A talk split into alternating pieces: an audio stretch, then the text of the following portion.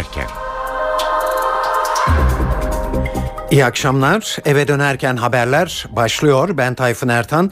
Günün haberleri ve yorumlarıyla sizlerle beraberiz yine. Öne çıkan gelişmelerin özetiyle başlıyoruz. Mısır'da Cumhurbaşkanı Mursi krizden çıkış için uzlaşı hükümeti önerdi. Ordunun taraflar arasında uzlaşma sağlanması için tanıdığı 48 saatlik süre az önce sona erdi. Danimarka'da mahkeme Nuçe ve Roche TV'nin yayın lisanslarını iptal etti. Hükümetle BDP Lice olaylarını masaya yatırdı. Görüşme kanalının açık tutulması için bir komisyon kurulması kararlaştırıldı. Ve Anayasa Mahkemesi uzun tutukluluk süreleriyle ilgili ihlal baş, başvurusu yapan 4 kişiyi haklı buldu ve yerel mahkemelerden ihlallerin kaldırılmasını istedi.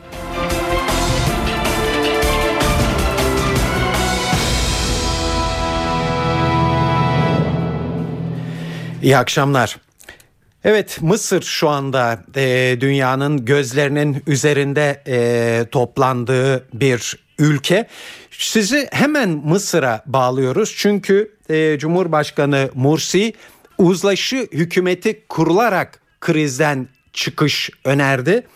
NTV muhabiri Nuran Milli Tahrir Meydanı'ndan bildiriyor şu anda yönündeki açıklamasını savaş ilanı olarak e, nitelendirmişti. Mısır'ın Yarı Rehmi El Ahram gazetesi Cumhurbaşkanı Mursi'nin görevini bırakacağını ya da görevden alınacağını iddia etti. Gazetede yer alan habere göre ordu partiler arasında anlaşmazsa Anayasa Mahkemesi Başkanı'nın bulunduğu 3 üyeli bir başkanlık konseyi kuracak. Haberde ayrıca ordunun yol haritasına göre bir asker tarafından başkanlık edilen tarafsız bir geçiş hükümeti kurulacağı iddia edildi. Bu sabah Yüksek Askeri Konsey General Sisi başkanlığında toplandı. Milli Savunma Bakanı Abdülfettah Sisi daha sonra muhalif lider Muhammed El Baradei ve Kıpti Patri El Eser Şeyhi ve Selefi liderleriyle bir araya geldi.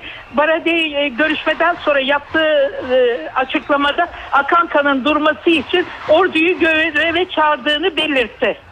Evet e, son durumu NTV muhabiri Nuran e, Milli Tahrar e, Tahrir Meydanı'ndan e, bildiriyordu. Evet hızla özetlersek e, Cumhurbaşkanı Mursi krizden çıkış için uzlaşma hükümeti önerdi. Bu bir koalisyon hükümeti kurulmak kurulması tabi anlamına geliyor. Daha doğrusu önerisi bunu e, içermekte.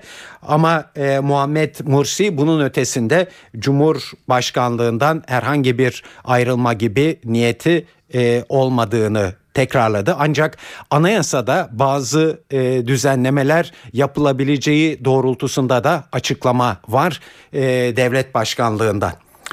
Evet durum böyle. Mısır'la e, ilgili ayrıntılara devam edeceğiz aldıkça. Çünkü bu son dakika e, gelişmesi e, Mısır'da olup bitenler Ankara'nın yakın takibinde. Dışişleri Bakanlığı'ndan bir açıklama geldi.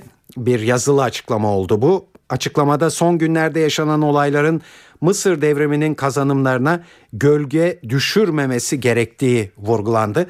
E, bu bilgiyi de NTV muhabiri Özden Erkuş'tan alıyoruz. Bu açıklamada dikkat çeken unsur demokrasi vurgusu zira Mısır askeri müdahalenin eşiğinde şu anda bir yandan da itidal çağrısı var. Birkaç saat önce yapıldığı açıklama Dışişleri Bakanlığı tarafından açıklamada son günlerde yaşanan hadiseler Mısır devriminin büyük ve tarihi kazanımlarına gölge düşürmemelidir deniliyor ve demokratik mekanizmaların işletildiği bir ortamda siyasi ve ekonomik sorunlara diyalog yoluyla çözüm bulmak her zaman mümkündür ifadesi dikkat çekiyor. Mısır askeri darbenin eşiğinde dedik üstü kapalı farklı bir biçimde atıfta da bulunuyor işte bu duruma Türkiye'nin açıklamasında. Açıklamada bütün demokrasilerde seçimle iş başına gelen yöneticilerin yine seçimle görevden ayrıldığı evrensel bir gerçektir ifadesi kullanılıyor ve Mısır halkı ve yönetimi mevcut krizi aşmak için yine demokratik kurallar çerçevesinde bir yol haritası belirleyebilecek kudretlidir ifadesi kullanıldı. Dışişleri Bakanlığı'ndan yapılan açıklamada itidal çağrısı da var dedik. Bakanlığın itidal çağrısı şu, şu şekilde Mısır'da tüm taraflarca şiddetten kaçınılması, hukukun üstünlüğüne saygı duyulmasını ve teğeniyle hareket edilmesini temenni ediyoruz dedi Türkiye Dışişleri Bakanlığı'nın Mısır'da yaşananlara ilişkin yaptığı açıklama bu şekildeydi. Evet Mısır'daki son durum hızla e, sizi e, bilgilendirirsek Cumhurbaşkanı Mursi krizden çıkış için uzlaşı hükümeti önerdi. E, Cumhur e, Cumhurbaşkanlığından yapıldı bu açıklama bir tür e, koalisyon hükümeti önerisinde bulunuluyor. E, ancak Muhammed Mursi Cumhurbaşkanlığından e, ayrılma gibi bir e, niyeti olmadığını da e, açıklamış oldu. Size biraz daha bilgi verirsek Cumhurbaşkanlığı e, koalisyon oluşumunu çözümlerden biri olarak e, sunduğu anlaşılıyor. Ancak bunun dışında ne gibi bir e, somut uzlaşma e, önerisi getirilmeyeceği de yer alıyor Cumhurbaşkanlığı açıklamasında. Evet bu e, devlet başkanlığından e, gelen e, açıklama tabii bir yanda da e, ordu var. Ordu krizin uzlaşma yoluyla taraflar arasında uzlaşma yoluyla aşılmasını istemişti ve bunun yapılabilmesi için de 48 saatlik bir süre tanımıştı ki bu süre de az önce sona erdi. Dolayısıyla ordunun nasıl bir e, tavır e, alacağı bu durumda bilinmiyor.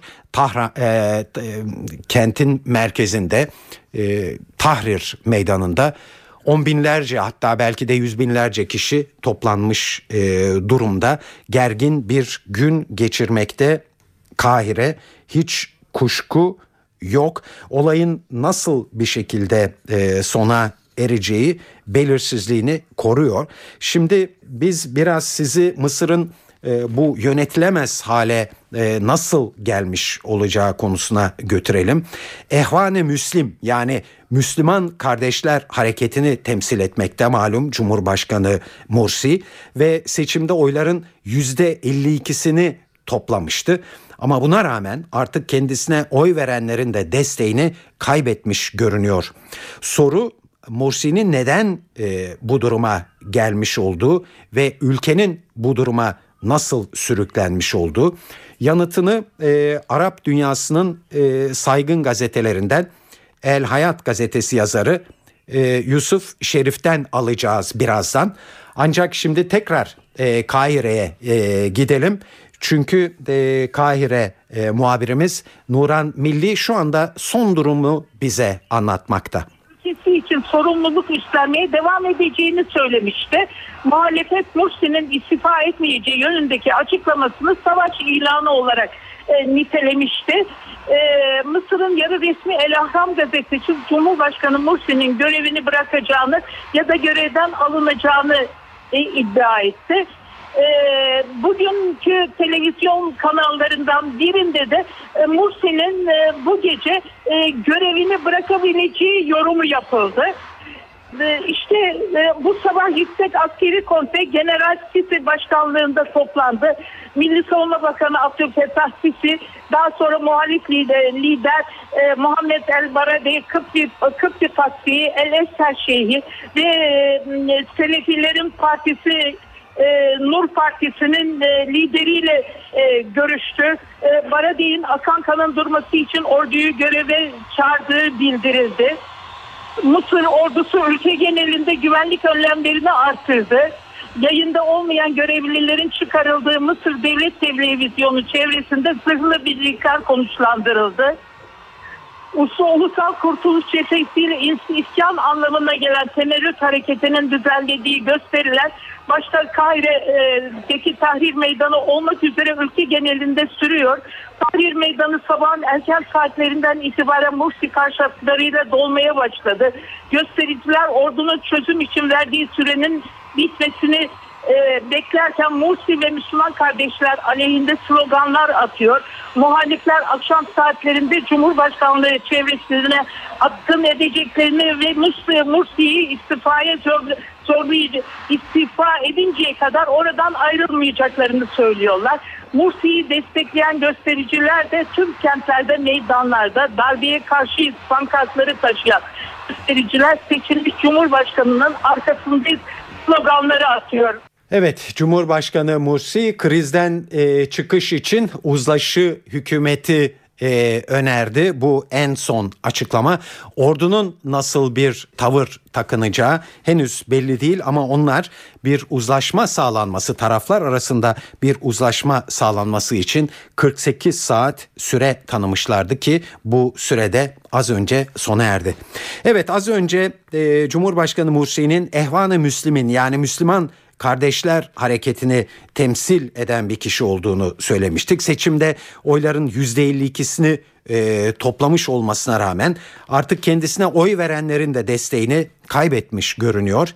E, ve bunun e, niye böyle olduğu, Mursi'nin nasıl böyle bir e, duruma gerilediği ve ülkenin bu noktaya nasıl sürüklendiği bu soru tabii kritik bir soru ve şimdi bu sorunun yanıtını arayacağız. Arap dünyasının saygın gazetelerinden El Hayat gazetesi yazarı Yusuf Şerif şöyle yorumluyor durumu.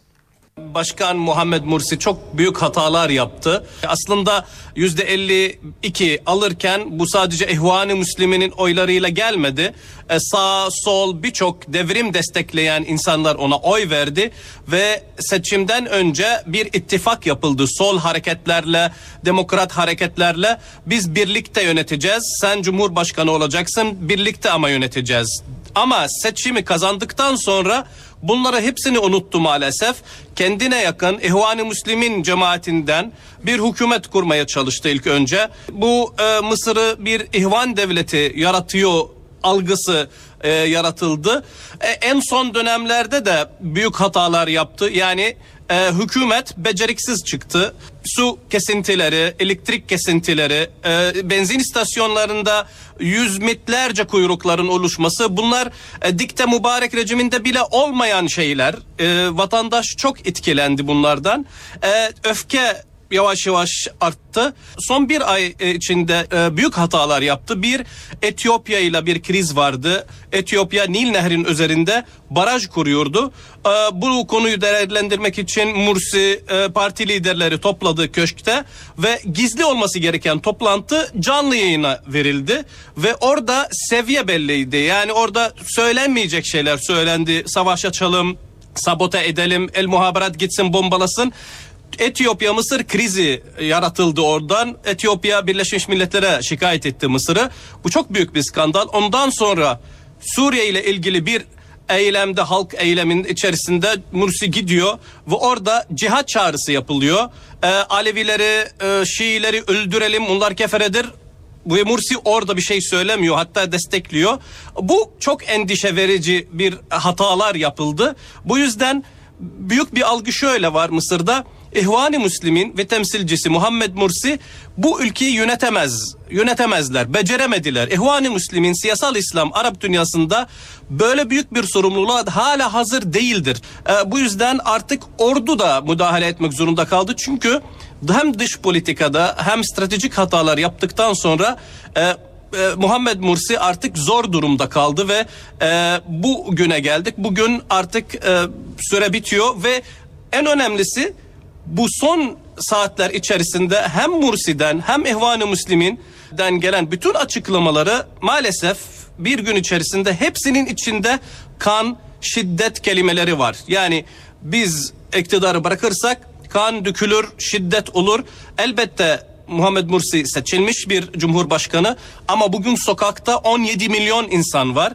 15'i 15 milyon Muhammed Mursi karşıtı 2 milyon 1,5 milyon Muhammed Mursi'yi destekleyen İhvan-ı Müslimin hatta Selefiler yani bugün aslında açıklamalar geldi. Selefi grupları diğer İslamcı grupları Mursi'ye çekil oradan erken Cumhurbaşkanı seçimleri yapalım diye baskı yapmaya başladı. Çünkü e, olay artık bir siyasi çekişmeden çıktı.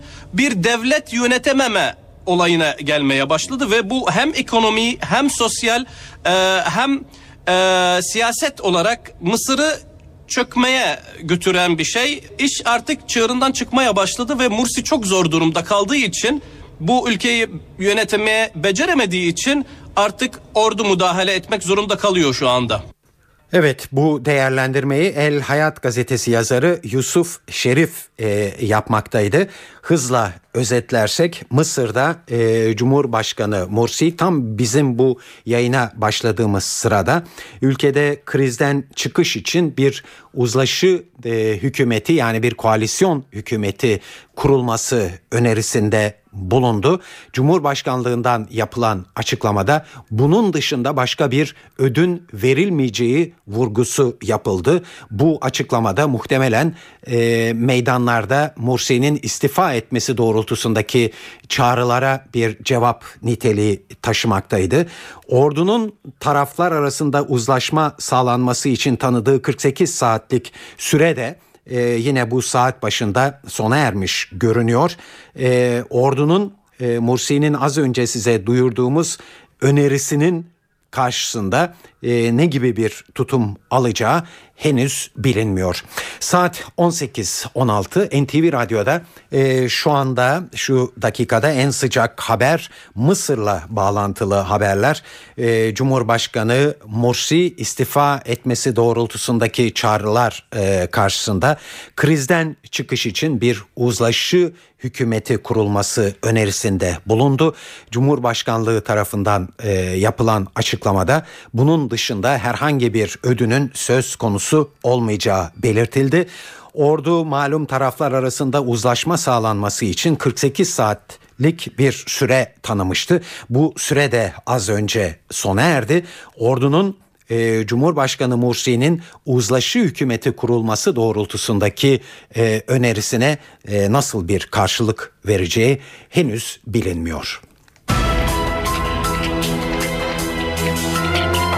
Şimdi günün Türkiye'den e, öne çıkan gelişmeleriyle e, devam ediyoruz. Hükümetten dört bakan ve Barış ve Demokrasi Partisi Grup Başkan Vekilleri dün akşam bir araya gelerek Lice olaylarını masaya yatırdılar.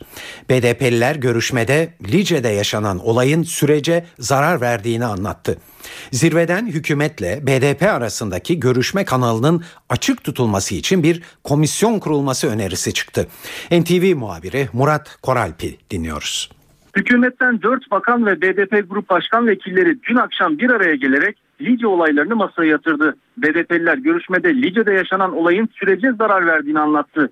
Zirveden hükümetle BDP arasındaki görüşme kanalının açık tutulması için bir komisyon kurulması önerisi de çıktı. Görüşmeye hükümet cephesinden Başbakan Yardımcısı Beşir Atalay, Adalet Bakanı Sadullah Ergin, Milli Savunma Bakanı İsmet Yılmaz'la İçişleri Bakanı Muammer Güler katılırken BDP'yi Grup Başkan Vekilleri İdris Baluken ve Pervin Buldan temsil etti. Toplantının ayrıntılarını BDP eş başkanı Gülten Kışanak anlattı.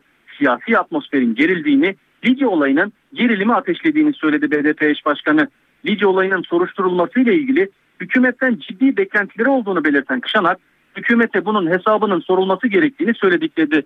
Hükümet BDP hattındaki görüşme kanalının açık tutulması için bir komisyon kurulması önerisi de toplantıda gündeme geldi. BDP eş başkanı Kışanak, Başbakan Yardımcısı Beşir Atalay'ın hayal bile edilemeyecek demokrasi paketi olarak nitelediği yasal düzenlemeler hakkında kendilerine bilgi verilmemesini eleştirdi. Bize sunulmuş bir paket yok. Biz bunun açıklanmasını istiyoruz dedi. Murat Barış Koral, NTV Radyo Ankara.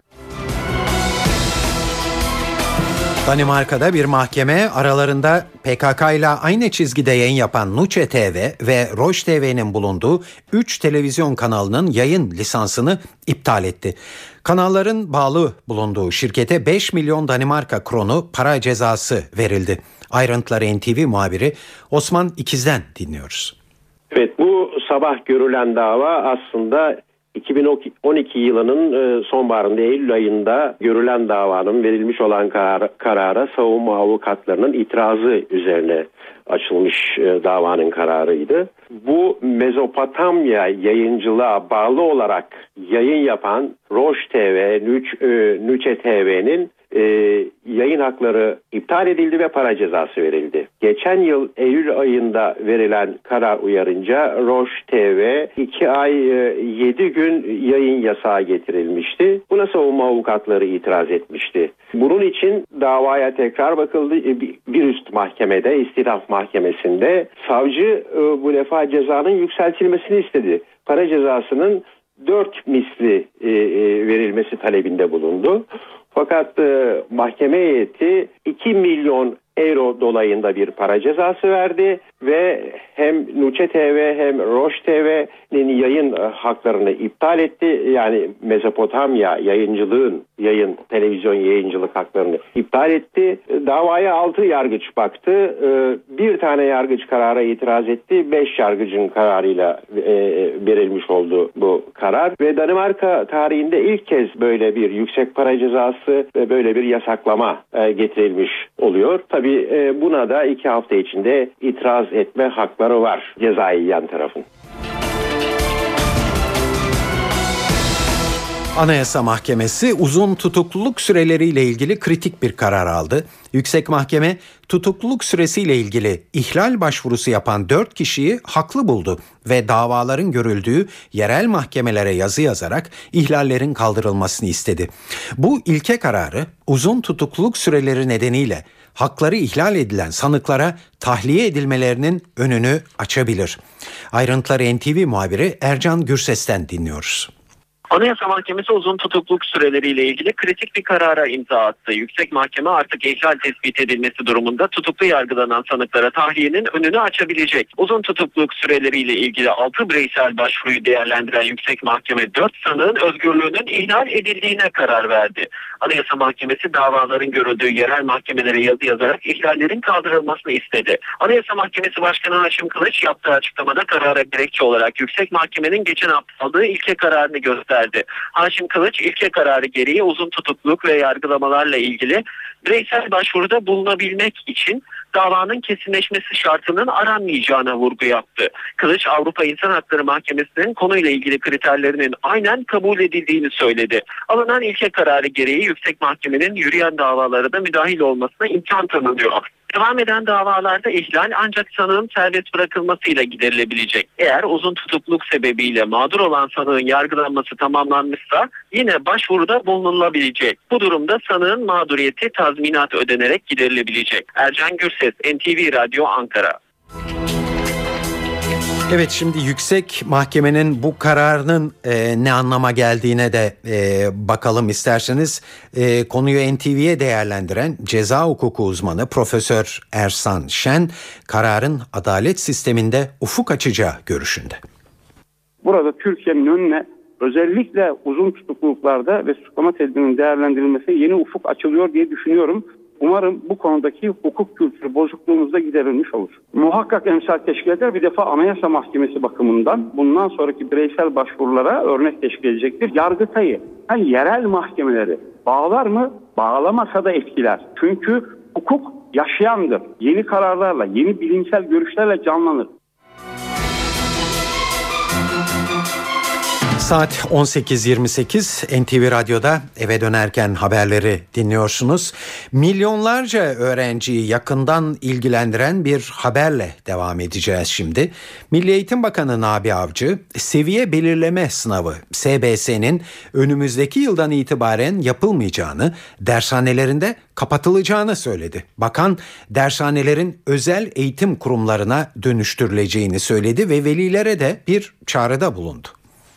SBS kalkıyor, dershaneler kapanıyor. Tek bir sınav olmayacak. En azından bütün okullar için, bütün Anadolu liseleri vesaire için tek bir sınav olmayacak.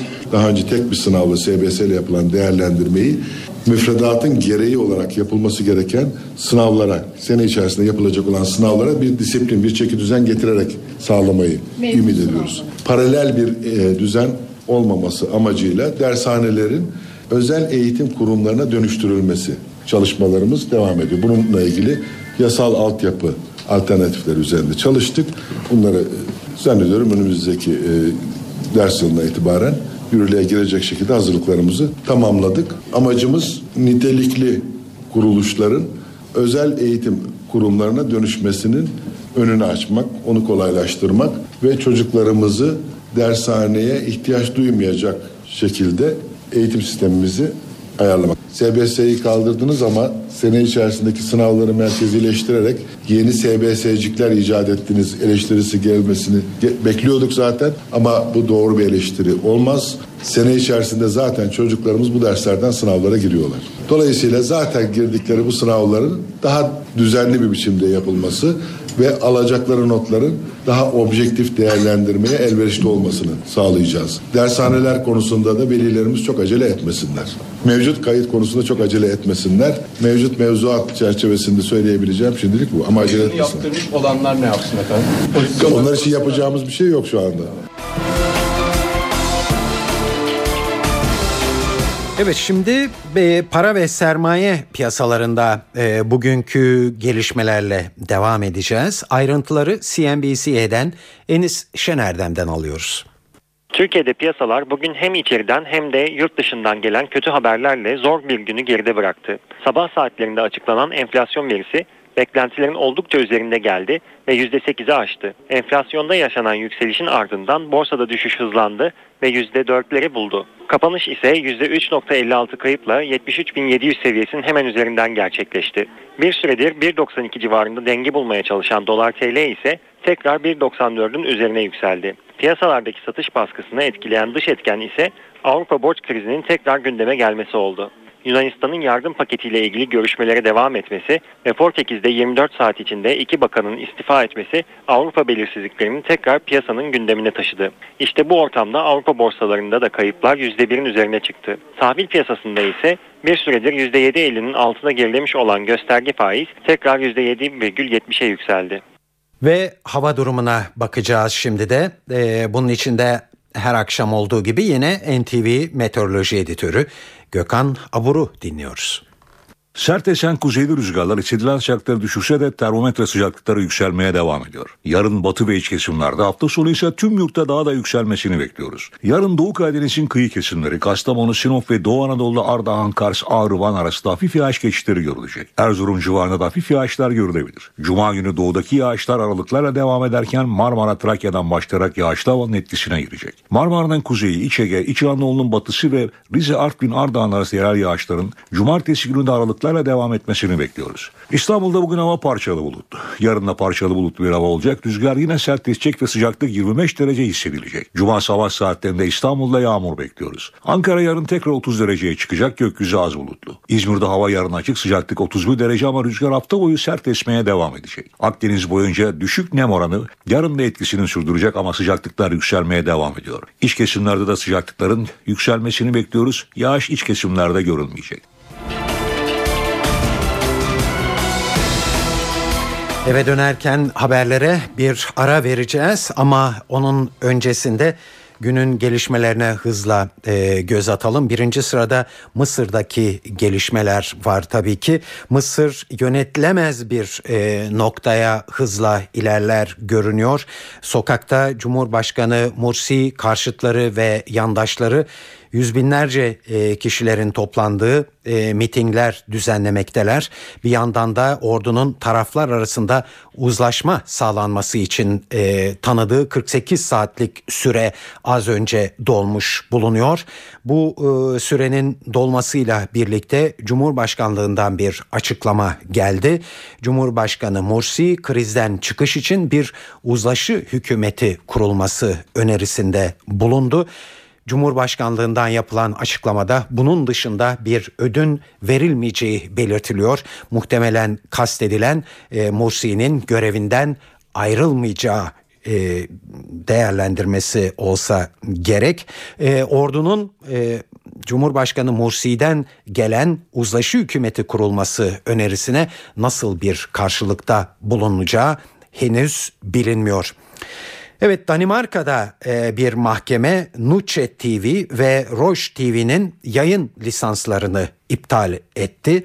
E, günün bir başka gelişmesi hükümetle e, BDP arasında Lice olaylarının masaya yatırıldığı bir toplantı yapılmasıydı. Görüşme kanalının açık tutulması için bir komisyon kurulması kararlaştırıldı bu toplantıda. Milli Eğitim Bakanlığı'ndan kritik bir açıklama e, geldi bugün. Seviye belirleme sınavı SBS önümüzdeki yıldan itibaren yapılmayacak.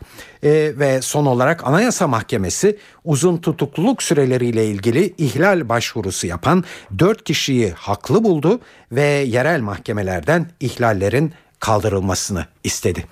Evet günün öne çıkan gelişmeleri özetle böyle.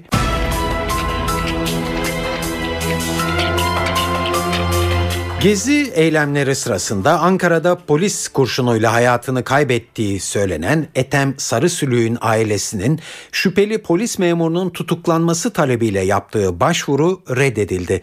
Ankara 8. Asliye Ceza Mahkemesi ailenin itiraz hakkı olmadığı gerekçesiyle yapılan başvuruyu geri çevirdi. Mahkeme şüphelilerin salı verilmesine ancak savcıların itiraz edilebileceğini, Sarısülük ailesinin karara itiraz hakkı olmadığını ifade etti. Soruşturmayı yürüten savcı şüpheli polis memurunun başta tutuklanmasını istemiş ancak daha sonra serbest bırakılmasına itiraz etmemişti. Bu arada Etem Sarısülüğü vurarak öldürdüğü iddiasıyla tutuksuz olarak yargılanan polis memuru Ahmet Şahbaz'a ölüm tehditleri aldığı gerekçesiyle koruma sağlandı.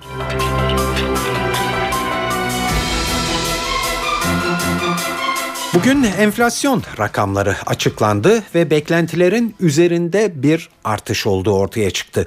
Aylık bazda verileri az sonra size duyuracağız. Ama önce merak edilen bir sorunun yanıtını verelim. Acaba memur maaşları ne olacak bu durumda? Yılın ilk 6 ayında enflasyon %4 oldu. 6 aylık bu veri ışığında memura 1 puanlık ek zammın da önü açılmış oluyor bu durumda. Yani Temmuz ayında memura %3 yerine %4 zam yapılacak. Muhabirimiz Ahmet Ergen'i dinliyoruz.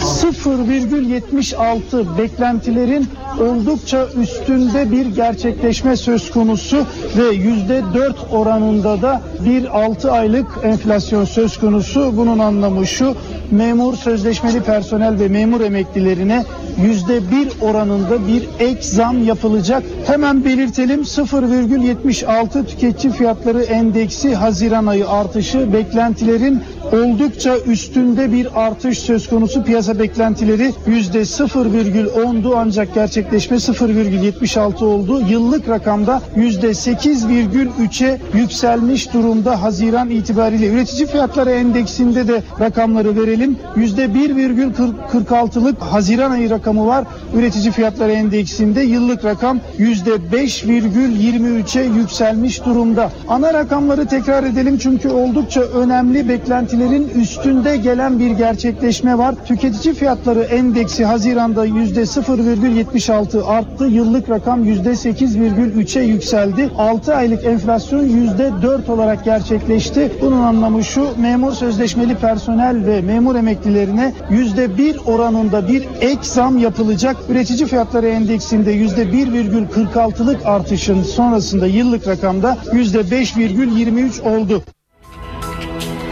Evet ayrıntıları Ahmet Ergen'den aldık. E, enflasyon rakamlarıyla ilgili olarak bunların e, para ve sermaye piyasalarına nasıl e, yansıdığını da CNBC'den Enis Şenerdem'den öğreniyoruz. Türkiye'de piyasalar bugün hem içeriden hem de yurt dışından gelen kötü haberlerle zor bir günü geride bıraktı. Sabah saatlerinde açıklanan enflasyon verisi beklentilerin oldukça üzerinde geldi ve %8'i aştı. Enflasyonda yaşanan yükselişin ardından borsada düşüş hızlandı ve %4'leri buldu. Kapanış ise %3.56 kayıpla 73.700 seviyesinin hemen üzerinden gerçekleşti. Bir süredir 1.92 civarında denge bulmaya çalışan dolar TL ise tekrar 1.94'ün üzerine yükseldi. Piyasalardaki satış baskısını etkileyen dış etken ise Avrupa borç krizinin tekrar gündeme gelmesi oldu. Yunanistan'ın yardım paketiyle ilgili görüşmelere devam etmesi ve Portekiz'de 24 saat içinde iki bakanın istifa etmesi Avrupa belirsizliklerini tekrar piyasanın gündemine taşıdı. İşte bu ortamda Avrupa borsalarında da kayıplar %1'in üzerine çıktı. Tahvil piyasasında ise bir süredir %7.50'nin altına gerilemiş olan gösterge faiz tekrar %7,70'e yükseldi. Saat 18.44 NTV Radyo'da eve dönerken haberler devam ediyor. Dünya Bankası Türkiye için 2013 büyüme tahminini %4'ten %3,6'ya düşürdü. Bankanın Türkiye Direktörü Martin Reiser, Türkiye gibi gelişen ülkelerin likidite darlığına kendilerini hazırlaması gerektiğini söyledi.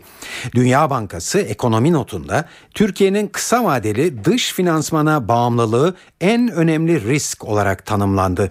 Dünya Bankası bu yıl Türkiye için öngördüğü %6'lık enflasyon tahmininin yukarı yönlü revize edilebileceğini de belirtiyor.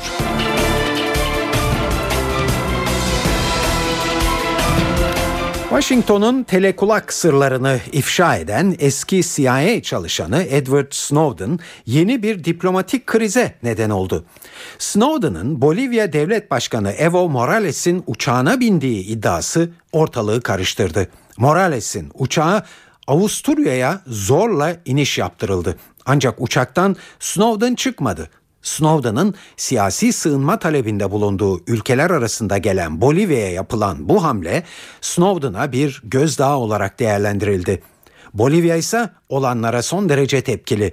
Devlet Başkanı Yardımcısı Morales'in kaçırılmış olduğunu öne sürdü. Başkent La Paz'daki Fransa Büyükelçiliği de uçağa hava sahasından geçiş izni vermemesi nedeniyle gösterilere sahne oldu. Amerika Birleşik Devletleri'nin iade edilmesini istediği Edward Snowden'ın hala Moskova'daki Sheremetyevo havaalanında olduğu belirtilmekte.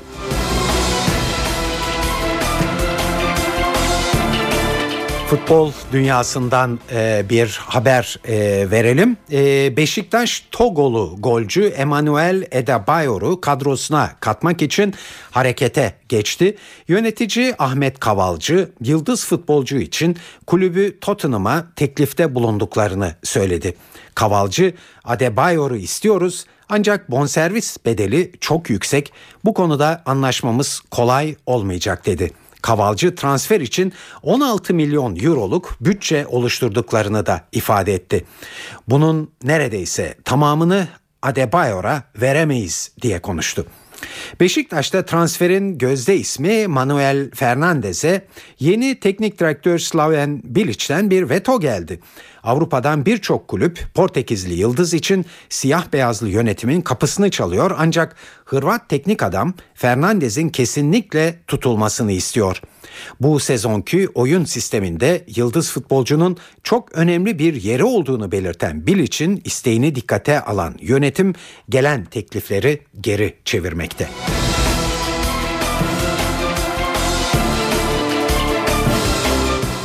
Evet gelelim kültür ve sanat dünyasından haberlere şimdi. Size çeşitli etkinliklerden bir derleme sunuyoruz.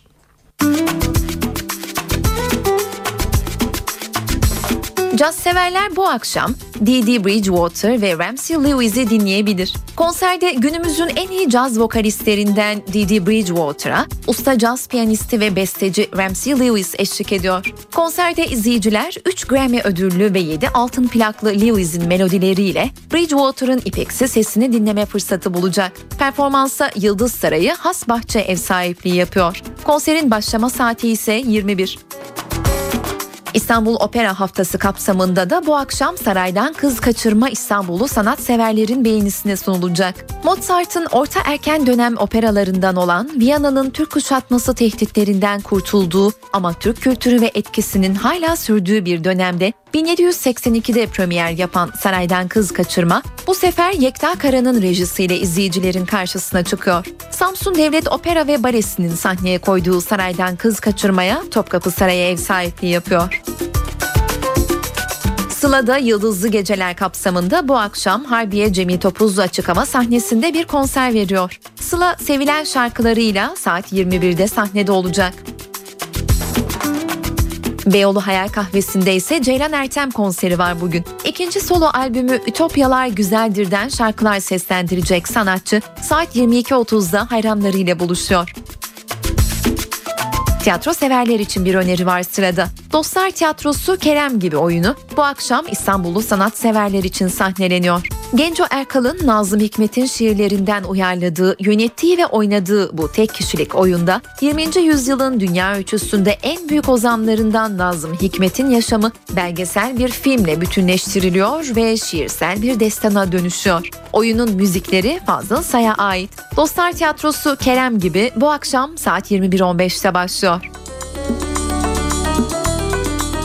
İzmir'le devam edelim. Türk pop müziğinin duayenlerinden Erol Evgin, İzmirli müzik severler için konser veriyor bu akşam. Müzikte 44 yılı geride bırakan Erol Evgin'in müzikal tadındaki performansı saat 21'de başlıyor. Konser mekanı ise Bostanlı Suat Taşer Açık Hava Tiyatrosu.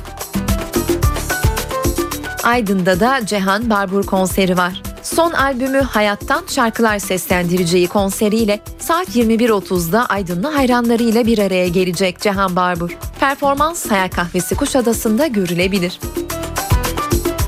Akşam evdeyseniz de CNBC'de Mission Impossible adlı film var. Filmde Ethan Hawke rolünde Tom Cruise'u izliyoruz. Prag operasyonunda bir şeylerin ters gitmesi üzerine hayatta kalan tek ajan olan Ethan Hawke'ın gerçek haini bulmak için yaptıkları konu ediniyor filmde. Filmin başlama saati 22. Öncesinde ise saat 21'de Rizzoli and Isles ekranda olacak. Star TV'de de saat 20'de yeni yarışma programı Çılgın Teyzeler izlenebilir. Evet saat 18.50 eve dönerken haberler bu akşam burada sona eriyor. Ama size e, şu anda dünyanın gözlerinin üzerinde toplanmış olduğu Mısır'daki son gelişmeleri özetleyelim son olarak.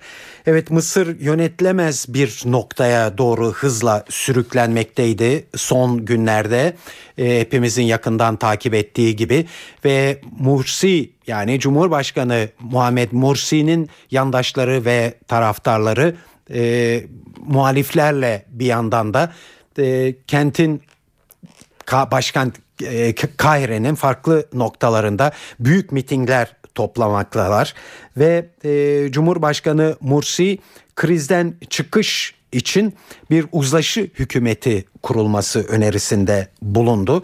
E, bu önerisi ordunun taraflar arasında uzlaşma sağlanması için tanıdığı 48 saatlik sürenin e, dolmasına e, denk geliyordu. Bu e, çağrının nasıl bir karşılık bulacağı henüz e, bilinmiyor. Ancak Cumhurbaşkanlığından yapılan açıklamada bunun ötesinde herhangi bir ödünün de söz konusu olmayacağı belirtilmiş durumda. Ordunun e, Mursi'nin bu önerisi karşısında nasıl bir e, tavır alacağı da belirsizliğini koruyor. Dolayısıyla daha e, kritik gelişmelere gebe görünüyor Mısır'daki durum.